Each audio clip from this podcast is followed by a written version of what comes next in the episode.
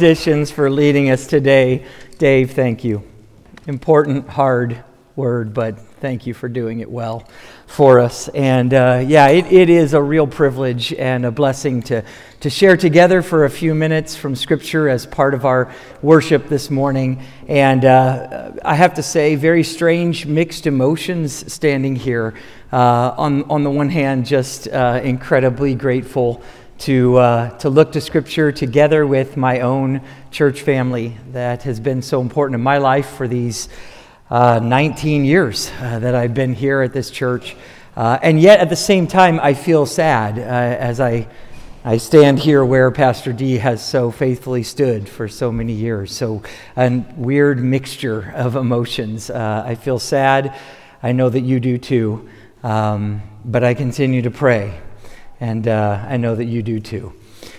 Uh, well, as I was uh, thinking about our time together this morning and, and thinking about the passages of Scripture that the church has given us, and you've heard some of them read this morning, my mind was kind of drawn to another passage that is related to those, but is a passage that I think has a really important word for us right here in this place this morning.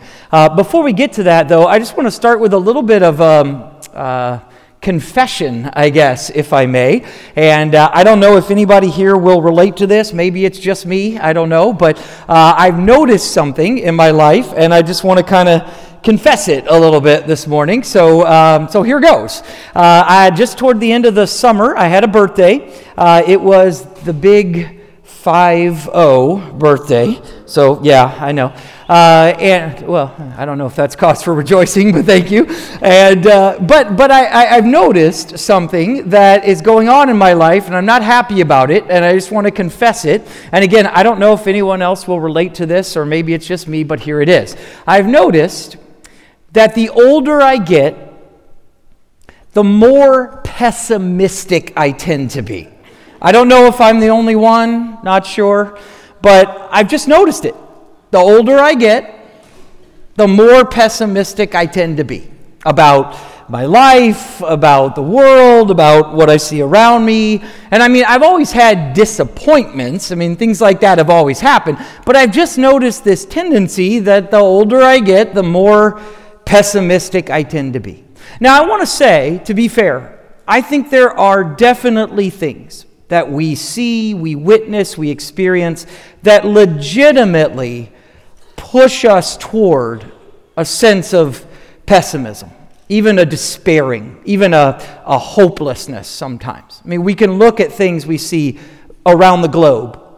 We can see things here, you know, even in our own country or our community. Certainly, we can talk about what we have been going through as, as a church or even in our own lives or the lives of our family members. So I, I, think surely it's true that there are things that we experience that legitimately push us toward uh, a pessimism, a despairing, a hopelessness. In fact, to, uh, to use the words of an old hymn of the church, we might find ourselves asking, Is this my Father's world? This? And is it still? And so I want us, for just a couple minutes this morning, to look together at a passage of Scripture that I think meets us right at that place this morning. So if you have your Bible or your phone and uh, you want to take it out, I'd love for you to follow along. We're going to turn to the Old Testament book of Ezekiel this morning, and we're going to go to Ezekiel chapter 37. Ezekiel chapter 37 this morning. And in just a second, when we begin to read here in Ezekiel 37, we're going to be reading one of the more uh, famous, maybe one of the more familiar stories of the Old Testament, uh, because chapter 37 is the story of the prophet Ezekiel and the valley of the dry bones. So maybe you know this story. Uh, or maybe you remember the old spiritual song. You know that one? Ezekiel connected them dry bones. Ezekiel, can you know the what? Your foot bone connected to your ankle bone, your ankle bone. Come on up, Austin. Let's do a. No, I'm just. Nobody showed up for that this morning. Now hear the word of the Lord. Okay. Um, But the thing is, is that that song is, is kind of a fun song. But the thing is that the story that we actually get in Ezekiel 37 comes in a moment that was not at all a fun moment in the life of the ancient people of God in the Old Testament, the people of Israel and Judah. In fact, one of the very first things we're going to hear the people say in this story is they're going to say, Our bones are dried up, our hope is gone, and we are cut off. That's what we're going to hear from the, the people of God in the story. Our bones are dried up, our hope is gone, we are completely cut off. Now, what would make them say that? The, the prophet Ezekiel was uh, living and kind of preaching among the people of Judah back in kind of the early 500s BCE. And this was a time when we would definitely say the people of God had encountered a, a, a, a dead end, a, a null point almost a death moment in their life and their story. See, the, the mighty empire of the, the Babylonians had come through and, and conquered the kingdom of Judah and taken the capital city of Jerusalem, hauled a bunch of people off to live in forced exile, forced deportation in the foreign land of Babylon. And the prophet Ezekiel was among those exiles. He was, he was living in the land of Babylon among the exiles. And this was a moment where they had really lost everything. Everything that had sort of made them who they were, everything that they'd believed in, kind of given them their identity, uh, was gone. They'd lost the promised land, they'd lost the city of Jerusalem. They, they'd really, their past was gone. Their present was exile, and they, and they had no future. It really was an end point, a, a null point, a, a, a death moment. And it is right into the middle of that that in chapter 37, God gives the prophet Ezekiel a vision. And I want, if you would, for you to look with me a little bit at the vision that Ezekiel says he sees in his mind's eye here. And even try to maybe picture it in your own mind as we go through a little bit of it together here. Just right at the beginning of the chapter, here's how it all starts. Ezekiel begins by saying this, verse 1. says, The hand of the Lord came upon me, and he brought me out by the Spirit of the Lord and set me down in the middle of a valley and it was full of bones. Are you, are you getting this here? Verse 2 He led me all around them, and there were very many lying in the valley, and they were very dry. Okay, can you, can you picture this here? Ezekiel says, I have this vision, and I find myself in the middle of a valley. Now, that might not mean that much to, to you and me, but in the ancient world, valleys were places where battles were fought. These were the places where you could find sort of the signs of the, the victory and the triumphs and things like that. But did you notice Ezekiel says, as he looks around this valley, he doesn't see signs of victory and, and triumph. What he sees everywhere are bones the bones of the fallen warriors. The slain and the defeated are all around him in this valley. And did you notice he said the bones were very dry? In other words, the, these bones had been there for a long time. There, there was absolutely no life left in these bones whatsoever.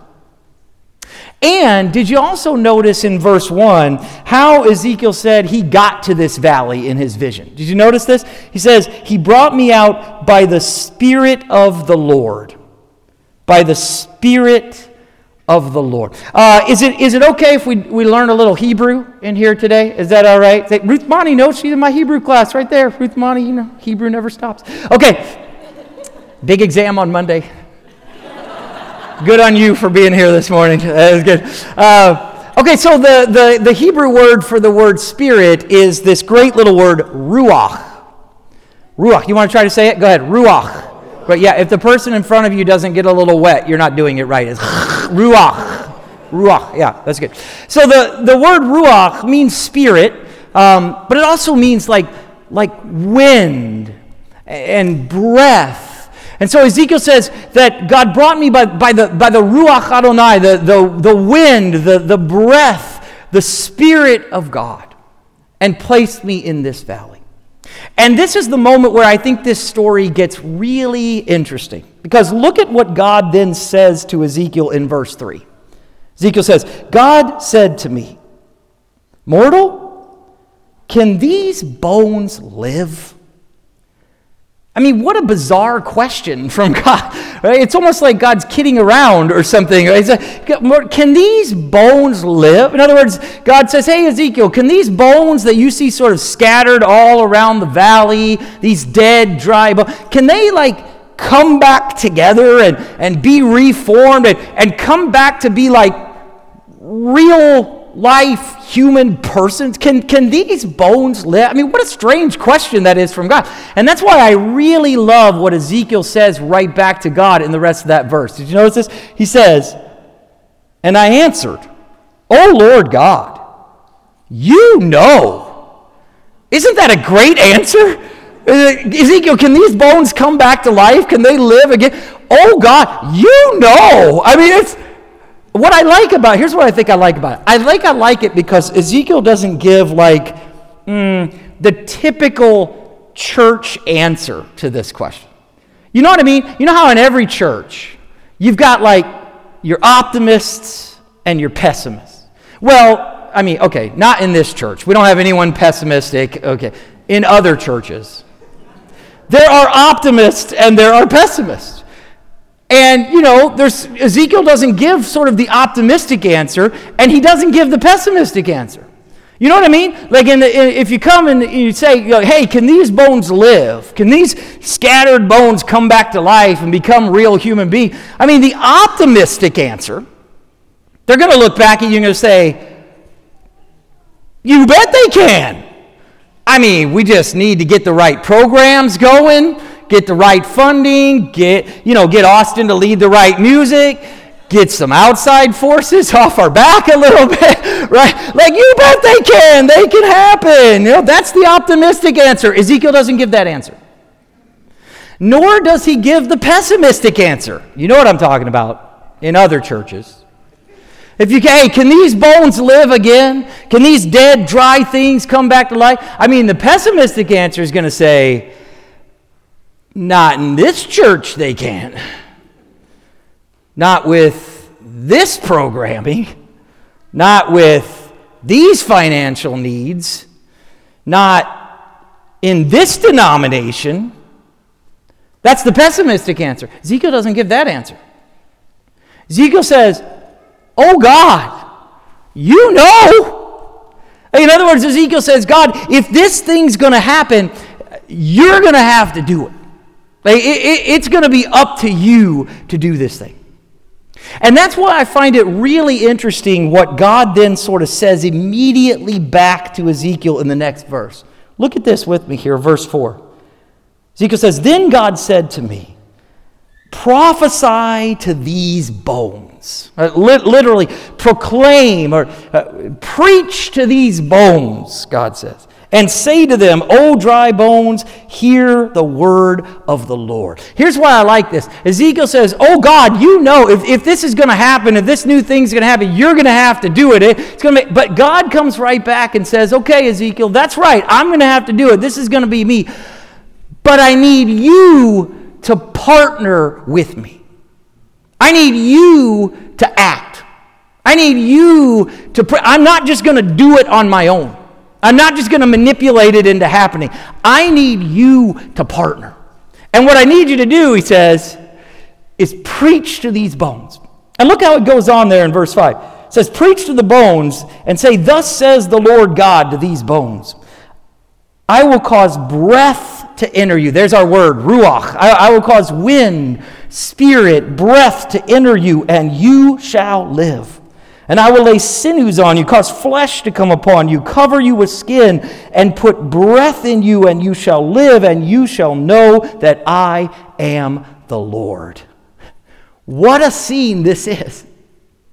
And if you remember what happens over the next few verses, starting in verse 7, Ezekiel describes what happens. He says, All of a sudden, I started to hear this noise kind of a rattling sound, and the bones start to kind of move around, and all of a sudden, bones start to kind of move and connect to one another, and there's sort of bones like flying all over the place, and there's skin and stuff coming in. And he says, Sooner or later, I look, and all around this valley, Ezekiel says, where once I saw just sort of scattered dry bones everywhere, he says, Now I see what look like real human persons just sitting everywhere all along the valley. But notice, if you would, what Ezekiel observes about them. Look down at the very end of verse 8. Ezekiel says, All of a sudden, I see now, instead of bones everywhere, I see what look like real human persons sitting all around. But at the very end of verse 8, he looks and he says, But there was no breath in them. In other words, Ezekiel says, I, I see them and they look alive, but they aren't really alive because there's no ruach in them. There's no wind, there's no breath, there's no spirit in them. And so look at what God then says to Ezekiel, starting in verse 9. Ezekiel says, Then God said to me, Prophesy to the breath, preach to the wind, to the breath, to the spirit, and say, Say to that breath, Thus says the Lord God. Come from the four winds, O breath, and breathe upon these slain that they may live. And verse 10 I prophesied as he commanded me, and the breath came into them, and they lived, and they stood up on their feet, a vast multitude. What a scene this is. But I have to tell you this morning, I think where this story really begins to move toward its power is right here as it moves toward its conclusion. Because beginning in verse 11, God gives Ezekiel the interpretation of this vision. Like, what, what is the meaning of this vision that he has seen? Look at it with me here in verse 11. Ezekiel says, Then God said to me, Mortal, these bones are the whole house of Israel. In other words, God says, These bones are my people. And they are saying, Our bones are dried up. Our hope is gone, and we are cut off completely. Verse 12, therefore prophesy and say to them, say, say to my people, Thus says the Lord God. I'm going to open your graves and bring you up from your graves, oh my people. See, God says, I'm, I'm going to bring you up, not, not from your like literal graves, but I, I'm going to bring you up from that, that thing that you've decided is a graveyard. That thing that you've decided has no life left in it, no future, nothing that could be possible going beyond this moment. That, that dead end, that null point, that death moment, I'm going to I'm going to bring you up from those graves, God says. And I will bring you back to the land of Israel. And you shall know that I am the Lord when I open your graves and bring you up from your graves, O my people. And then verse 14 and I will put my spirit within you, and you shall live. What a vision this is! Wow. But I will tell you this morning, I, I think the real power of this vision is that this is not just the vision of an ancient Judean prophet and Judean people who lived, you know, thousands of years ago on the other side of the planet somewhere. Uh, I think the real power of this vision is that this is not just their vision, but this is our vision too. Because the message of Ezekiel 37, I believe, is this that the Spirit of God is a life giving wind that can make all things new. That's the message. The Spirit of God is a, a life freshening wind that can make all things new, even the dead ends, even the null points, even the death moments, even the exiles, even those things that you have totally given up on, that you see no reason to think there's anything to be hopeful about here, no new life and possibility could come, even those things, the Spirit of God is a life freshening wind that can make all things new. Because notice what Ezekiel says, even to his exiles. He says, That same Spirit, follow me on this now, that same Spirit is the Spirit that was present with God in creation. Think back to Genesis chapter 1, verses 1 and 2. It says the, the Spirit of God, the Ruach Elohim, the Spirit of God was hovering over the waters. And out of the activity of that Spirit, God brings forth life. God brings forth creation out of chaos. God brings forth life where there wasn't any beforehand. And Ezekiel says to his exiles, that same spirit that was present with God in creation is present with us now in the exile. And we could say that same spirit is present with us right here in this place this morning. And that's the spirit of God that is a life freshening wind that can make all things new. So this morning, I kind of think ultimately, ultimately, Ezekiel 37, I think, is an invitation. And I think it's an invitation for you and me, both personally and, and for us together as a people, to live in the Spirit. To live in that same Spirit of God individually and together, even as a church. So, what, what might it mean for us this morning to, to live in the Spirit, personally and together as a group? I think at least there's at least two things for me that it might mean to live in the Spirit. And the first one is if you live in the Spirit, then you are a person who has hope. You are a person who has hope. You are a person who believes in hope, who argues for it, who contends for it, who fights for hope, who sees it in places where nobody else sees it. You're a person who has hope because why? The Spirit of God is a life freshening wind that can make all things new. It can bring creation out of chaos. It can bring life out of exile. It can bring beauty out of ashes. This is what the Spirit of God does. It's a life freshening wind that makes all things new. So if you live in the Spirit, you live in hope. That's number one. But I think the other thing, what it means to, to live in the Spirit for us individually and, and even as a group, is that if, if you live in the Spirit, then you are a person who prays for God's Spirit to blow. You're like Ezekiel, you preach to the wind. You pray that the Spirit of God would blow onto those persons and places and circumstances that seem like they are those graveyards. They are dead. There's nothing new and possible that can come out of those things. It's a death moment. You pray for God's Spirit to blow, maybe first into our own lives. That God's Spirit would blow across those things, those, those attitudes, those actions, anything in our life that needs to be, to be brought further into the image of Christ in our lives.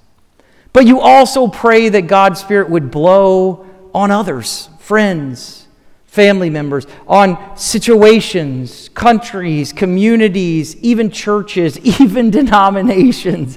You preach to the wind. You pray that God's Spirit will blow. Why? Because you believe that the Spirit of God is a life freshening wind that can make all things new. So, I will tell you this morning in one more confession that uh, I really want to be a person who lives in the Spirit. Try and, you know, I, I really want to be. I really want to be a person who has hope, who fights for it, who argues for it, who sees it in places where nobody else sees it. And you can, you know, you can call me naive or whatever. I teach in a school of theology at a Christian university, so, you know, I've been called some things. It happens. And you can say naive if you want.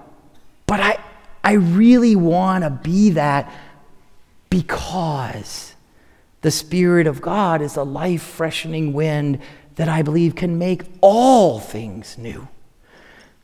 They don't always get made new in exactly the ways that we envision.